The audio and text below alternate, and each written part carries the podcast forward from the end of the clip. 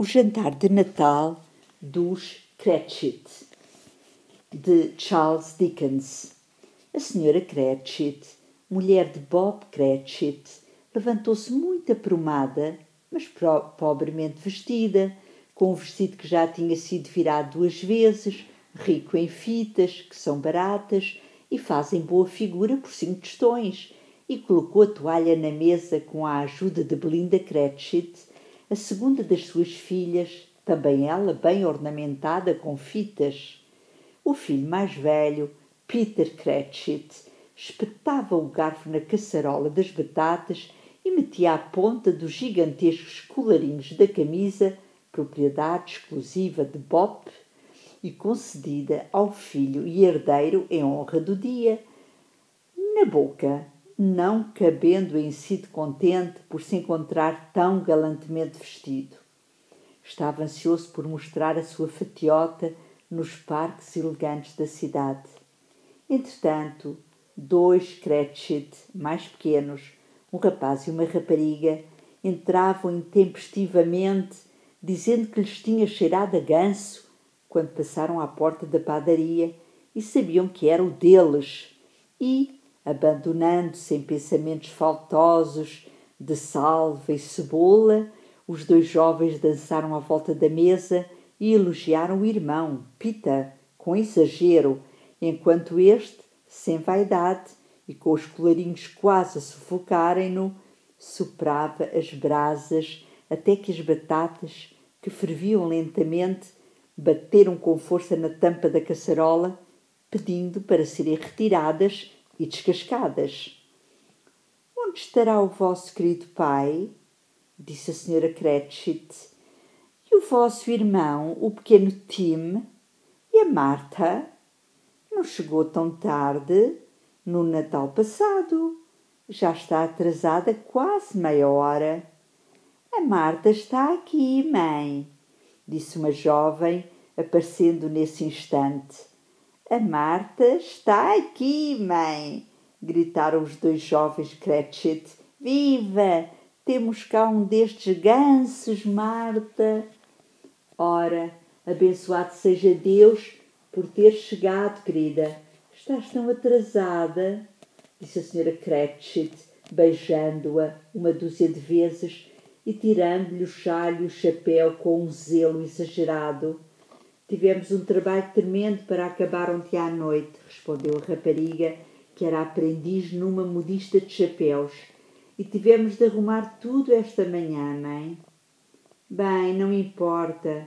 Agora já cá estás, disse a senhora Cratchit. Senta-te junto da lareira, querida, e aquece-te. Deus te abençoe. Não, não. Vem aí o pai, gritaram os dois jovens Cratchit que pareciam estar em todo o lado ao mesmo tempo. Esconde-te, Marta, esconde-te!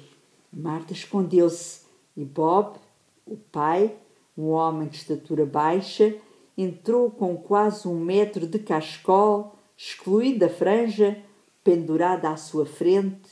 As roupas estavam poídas e remendadas, mas escovadas, para parecerem novas e ele transportava o pequeno Tim às cavalitas.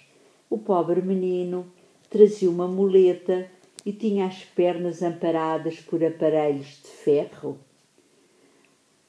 Ora, onde está a nossa Marta? perguntou Bob Cratchit, olhando à volta. Não vem, disse a senhora Cratchit. Não vem? exclamou Bob, com uma súbita quebra de ânimo pois tinha trazido Tim às cavalitas durante o caminho todo desde a igreja e chegar à casa entusiasmado. Não vem no dia de Natal? Marta não gostou de ver assim desapontado, mesmo tratando-se de uma brincadeira.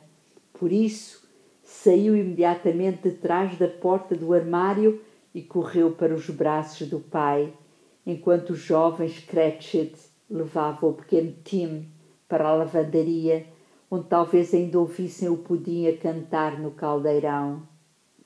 E como se portou o pequeno Tim? perguntou a senhora Cratchit, depois de zombar da credulidade do marido e dele ter abraçado a filha com o coração a pular de alegria.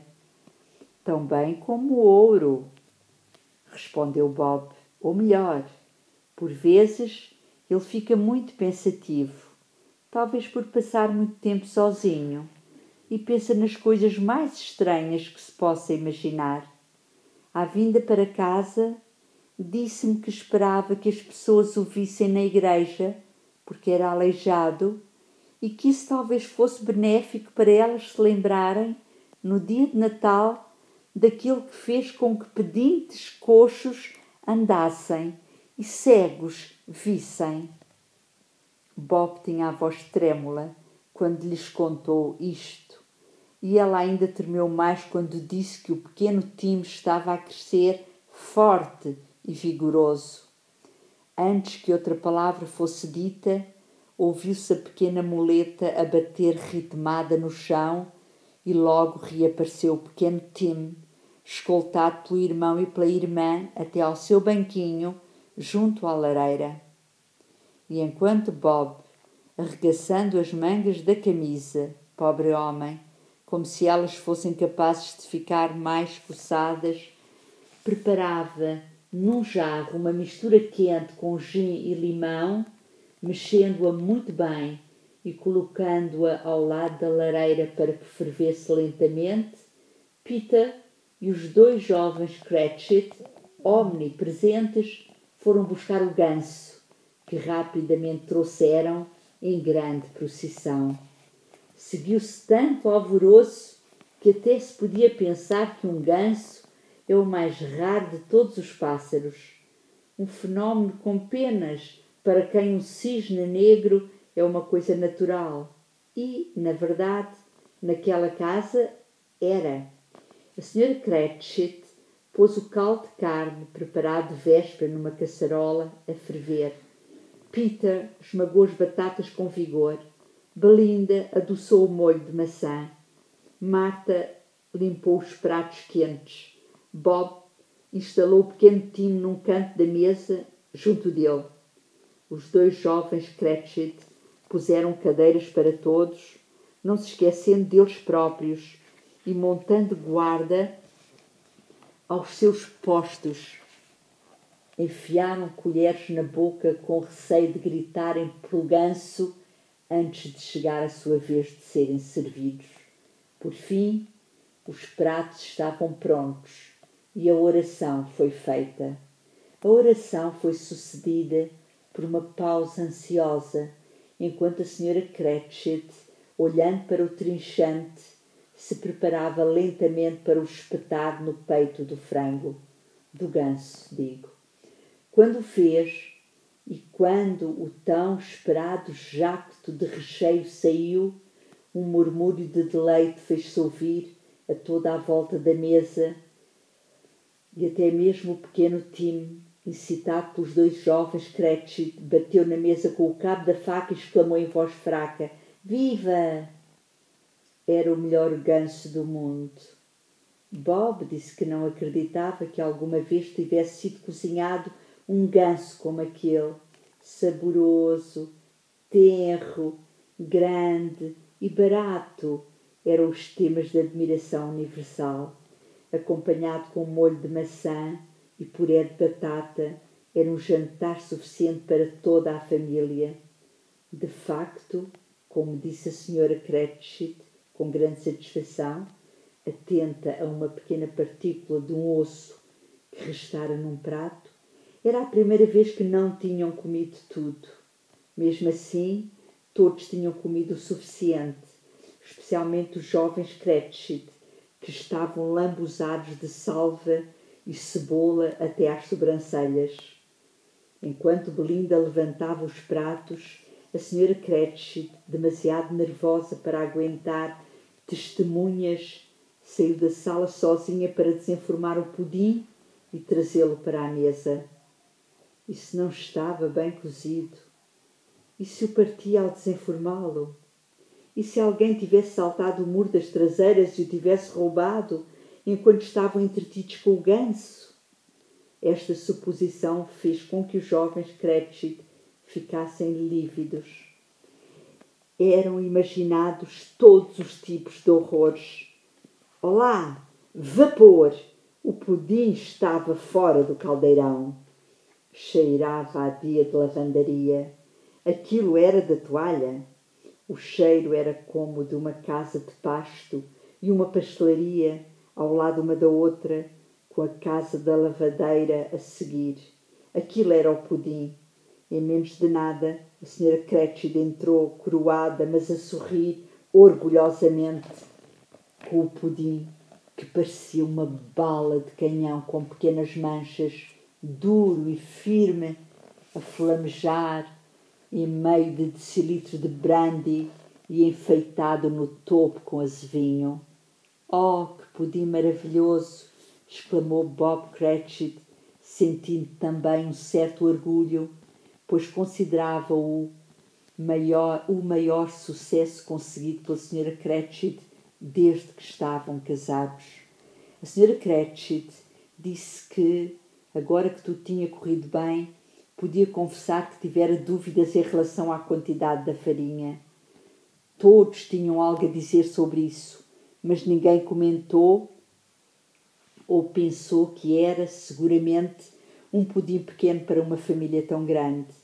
Teria sido pura heresia fazê-lo. Qualquer creche decoraria ao sugerir tal coisa. Finalmente, o jantar estava terminado, a mesa levantada, o chão varrido e o lume avivado.